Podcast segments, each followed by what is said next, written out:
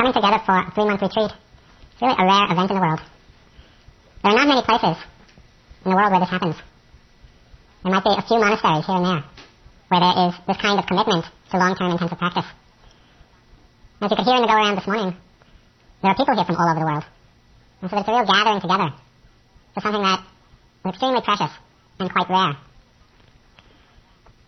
We've come together in these few days of sitting together and talking together and working together. And on Saturday evening, a bell will ring, and we enter a whole new land. We enter a land of silence. We enter a land of aloneness. A land of oneness. Of a certain depth and intensity of experience. When the bell rings on Saturday evening and we enter this land, it's a land where experience is tremendously immediate. Really coming face to face with ourselves, with our own minds, with our own bodies. Because it's a land without distraction, without diversion. It's tremendously powerful. The purpose of a retreat of this kind is precisely to come face to face with ourselves. To explore the nature of the mind, to explore the nature of the body. It's finding out in the deepest ways who we are. What is this thing that we call life? What actually is it? We have so many views or opinions or sentiments about it. But actually to see moment after moment after moment what is true in our experience. In three months of careful observation, there is so much to be learned about the nature of the mind. Over and over again, you will see the nature of craving and wanting, and the freedom from that. You will see all the different ways the mind creates trouble, all the ways the mind creates suffering. And you'll also see the possibilities of a genuine freedom from that, a genuine happiness, a genuine peace. There is this tremendous richness of exploration. The word vipassana means seeing clearly. Means to see things clearly. When we first begin, and I think this is true even for quite experienced yogis, the first days or weeks, the mind is a torrent, a rushing torrent of thoughts and feelings and memories and recollections and our preferences and our likes and our dislikes, and it's as if there's a huge discharge of our very recent experience, and as the retreat goes on, we start discharging or releasing long, old past experiences. So that we're opening up, and everything that's within us starts to come to the surface, starts to come up and out.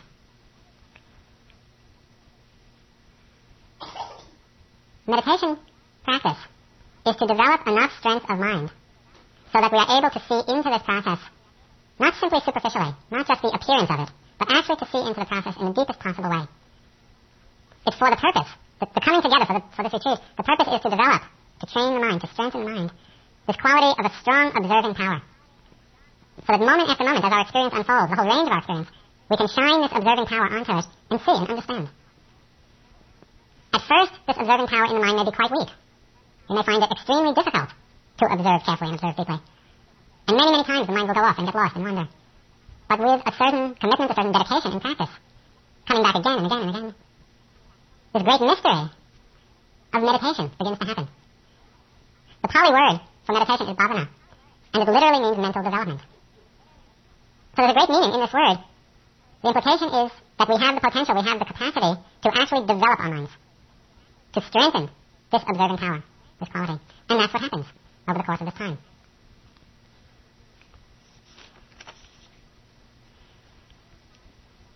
When we develop this strength, when the mind develops through a dedicated practice,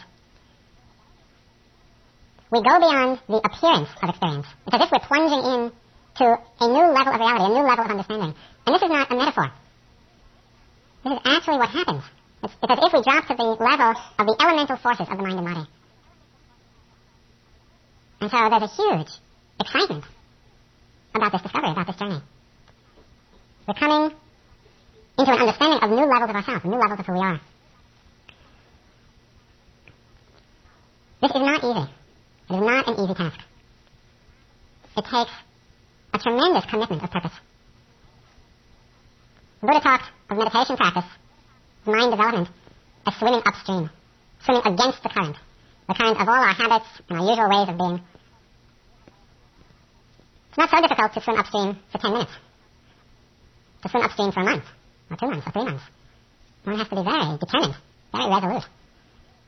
It's possible. The beauty of these retreats, we've seen it now 15 times, just the retreats that we've done here, there's a tremendous support that we all give to one another in this journey.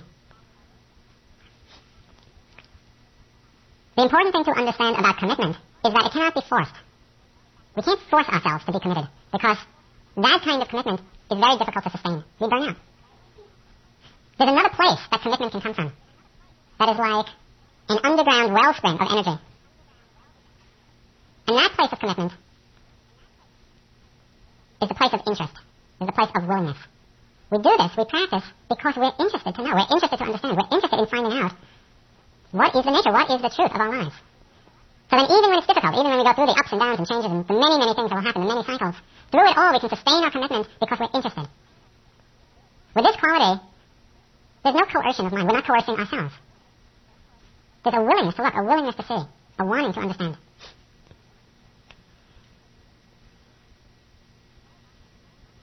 Very often, in the course of the retreat, we will be speaking about the need for great effort, really heroic effort. There's another side to that. That's half of it. The other half is great surrender. It's the effort and the willingness and the interest to surrender to what is true, to surrender to the Dharma. And so if we can balance these two, that's when our practice goes straight ahead. This quality of surrendering or opening to what is there. One of the great beauties of the practice is that it is so simple. It's not easy to do, but it is very simple. To observe carefully, to surrender, to open to what is there in each moment, over and over again.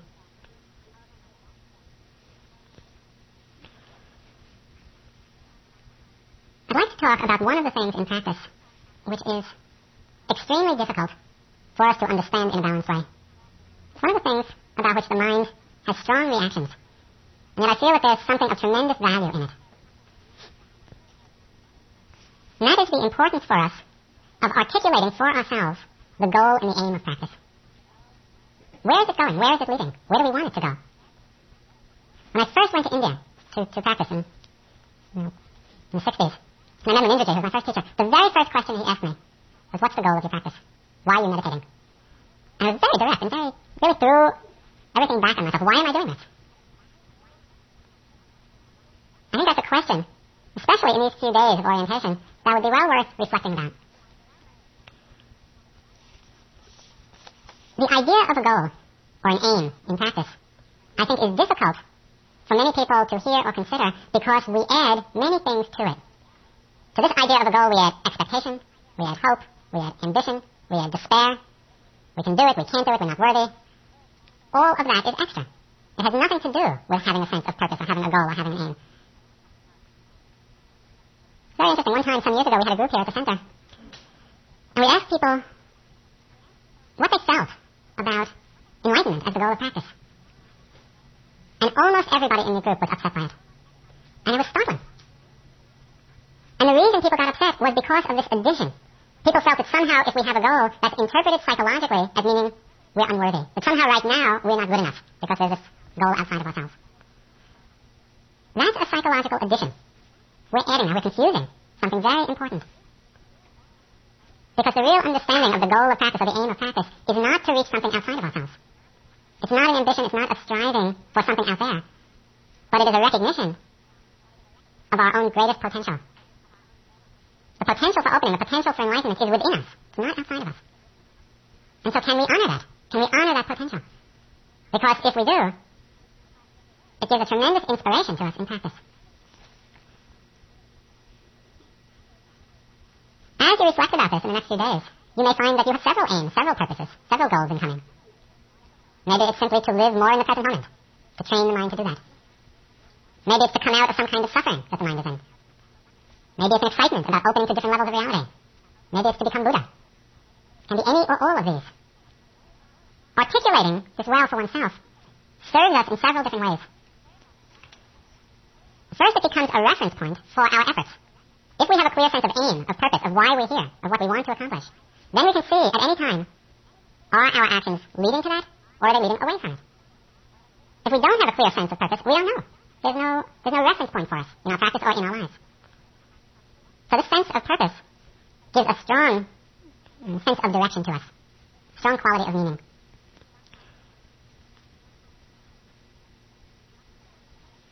Articulating the purpose of being here, the purpose of your practice, also reveals the necessary level of commitment of effort. What is necessary to achieve what I want? So we don't deceive ourselves. If we have the goal to become Buddha, that takes a lot of effort. We should know this. We should know what it takes so we can rise to it, so we can actually arouse that energy in ourselves. When we don't have a clear vision of where we're going, of what's possible, of the aim of practice, what can happen is that we often settle for less than what is possible. And the beauty and the power of the Buddha's vision, his landscape of the Dharma, is so vast, it's so big, it's so huge. And as we come to explore it and understand it, we can aim ourselves for the highest, understanding what's necessary in that undertaking. Not with ambition, not with expectation, but with a sense of confidence, with a certain sense of balance, a sense of maturity about what's needed. And we practice and we develop. One of the teachings which Munindraji gave me very early on in my practice and which was of tremendous help to me, saved me enormous amounts of suffering. He said, in spiritual practice, time is not a factor. We try to usually measure everything in time, especially in this culture. Somebody once wrote a letter to this place addressed to the Instant Meditation Society. Now, if we just let go of time and, and reading the sutras and the discourses and the stories of people in the Buddhist time all the way up until the present day, what inspires me tremendously is the dedication of people in practice, seeing practice over a lifetime. Some people heard a few lines of the Buddha, a few words of the Buddha, became enlightened, became fully enlightened just in hearing. And the stories of other people struggling for 30 years, 40 years, 60 years, getting enlightened. People going through this lifetime, getting enlightened in the next. So we can let go of a time-bound notion of when we would like things to happen. It would be lovely if all of you upon hearing tonight's talk became fully enlightened. But in case that doesn't happen,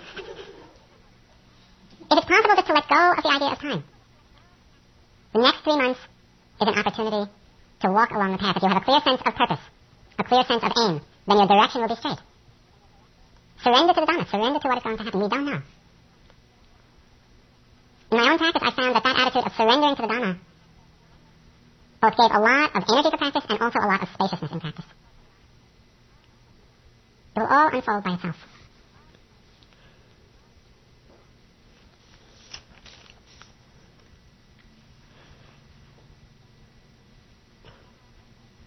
There are a few favorite activities of yogis that seem to be meditation, but actually aren't. And so I thought I would mention them to you. One thing that meditation is not, it's not thinking about things. I'm sure you've noticed quite clearly how much the mind likes to think. And it thinks about everything. Sometimes we come in and sit, and it becomes a wonderful problem-solving session. We solve the problems of our relationships, of our family, of our work, it may be helpful as a solution to problems. It's not meditation. And so just be aware of being able to see that. Something else that happens quite characteristically in practice is that our minds become brilliant and creative. And we're sitting and all these amazingly brilliant ideas come. You know, and we start writing the great novel or whatever one's own particular aptitude ha- happens to be. In my early days of practice, it's quite uh, funny from this perspective. For some reason, my mind got into designing meditation centers. And I would spend weeks of going over these designs in my mind, where things would be. It was very entertaining, but it was not meditation. It was something else. Sometimes we get caught not only by problem solving or creative ideas, sometimes we get caught in Dharma reflections, Dharma thoughts. And they're particularly seductive because when our mind gets lost in those kinds of thoughts and reflections, then we feel that we really are meditating. But that is also something a little different. This is not to suggest that you should not have any thoughts, because that suggestion would be quite useless. The thoughts are going to come, and many will come. And it's not bad that they come. It doesn't make us bad yogis that we have thoughts.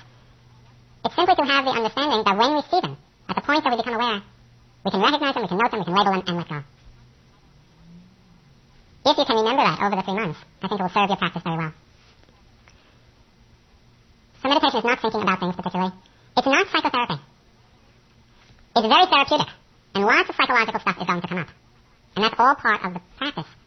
But the purpose, the aim, is not psychotherapy because we want to go beyond the level of our personal story. A lot of that material will surface, and there's a tremendous cleansing that happens as part of this unfolding. The problem with that level is that it's so interesting, and we get seduced by it, we get caught by it. So again, if you can remember to let all of this material come up, to see it, to note it, to label it, and let it go, because the practice will actually lead us beyond the personal, lead us to a deeper and more universal experience. Perhaps most of you know that Professor Summershan and I were teaching in the Soviet Union. And what was so striking, and this has happened many times in teaching in different places, even with cultures and backgrounds and conditioning that are so different, and the stories that these people had to tell were so different than our experience. And yet as we sat in the retreat, it was so clear that the nature of our minds was exactly the same. The same questions, the same hindrances, the same strengths.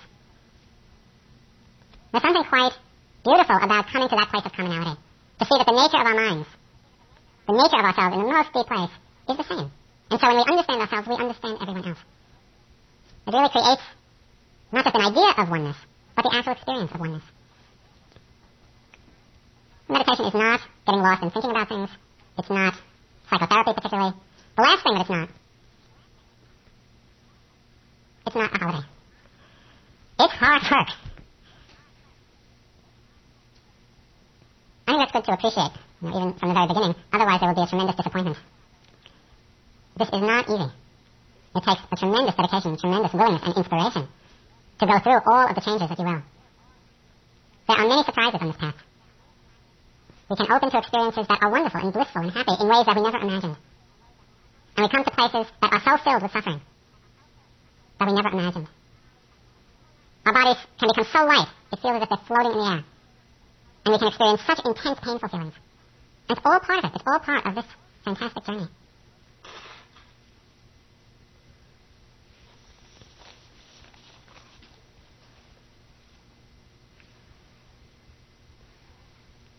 A willingness to observe the whole range of our experience, to surrender to the Dhamma. Part of this willingness comes from a spirit of renunciation. Buddha talked a lot about renunciation, and it becomes very clear on a retreat like this that underlying or suffusing the whole retreat is the spirit. What is it that we're renouncing?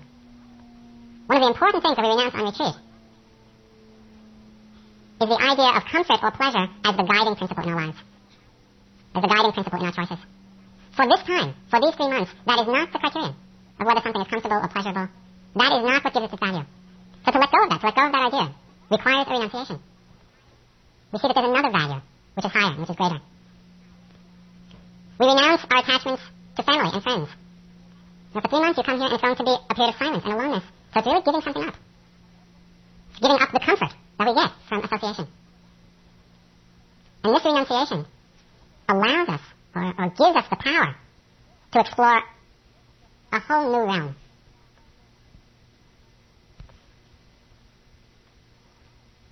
Another level of renunciation is the renouncing of our past, letting go of it.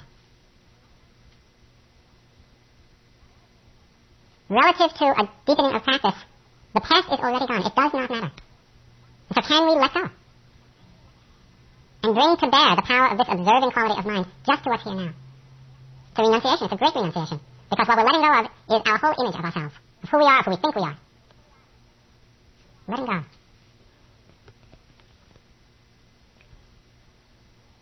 There is a tremendous vastness to this journey. The vision of Dhamma that we open to is enormous. And so the coming together for this retreat is really a great and rare event. The, the end of one of the great philosophical works by Spinoza, his Ethics, he ended his book by saying, all noble things are as difficult as they are rare. This is the noblest. This purification of the mind, freeing the mind, freeing the heart. It's the noblest thing that we can do. It's difficult and it's rare. And so there's a tremendous sense of respect for all of you as you undertake this practice.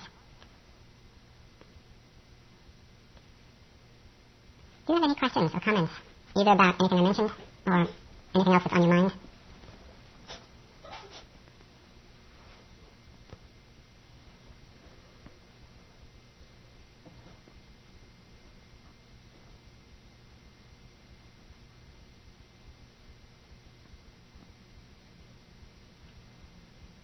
Did you all get fully enlightened? that would be wonderful. okay. Um, yeah.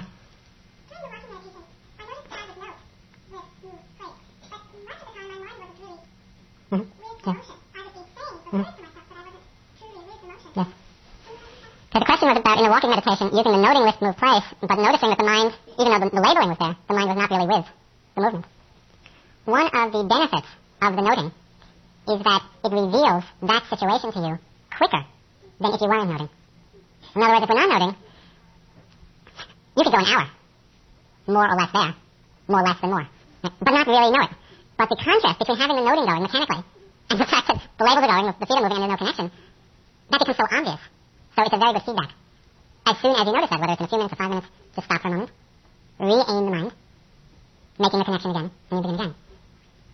We'll be talking in these next days about different different ways the noting works as a tool. Mostly it is this wonderful feedback system. In many different ways. It really tells you what's going on relative to your observing power. Are you connected or are you not connected? Are you judgmental or not judgmental? Lots of things you know, are, are revealed by that.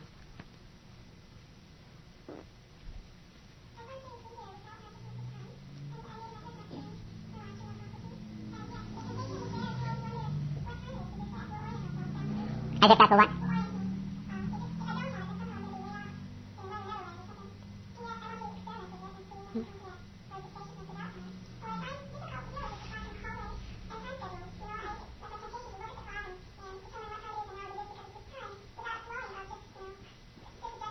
I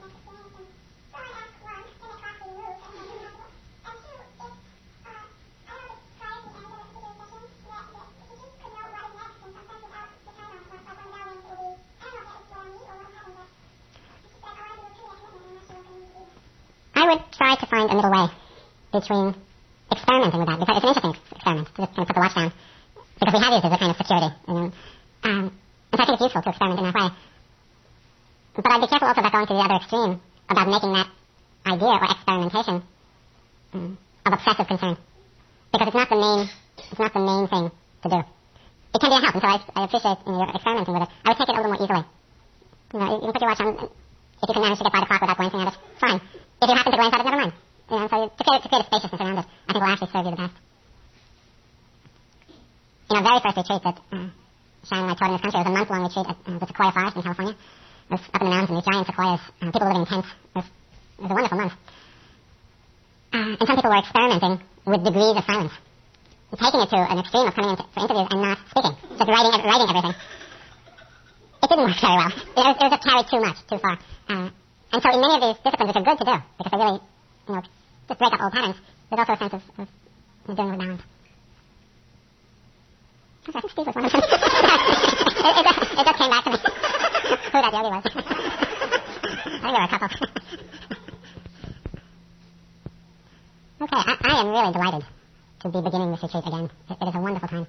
Um, so I hope you share it in that delight. Thank you.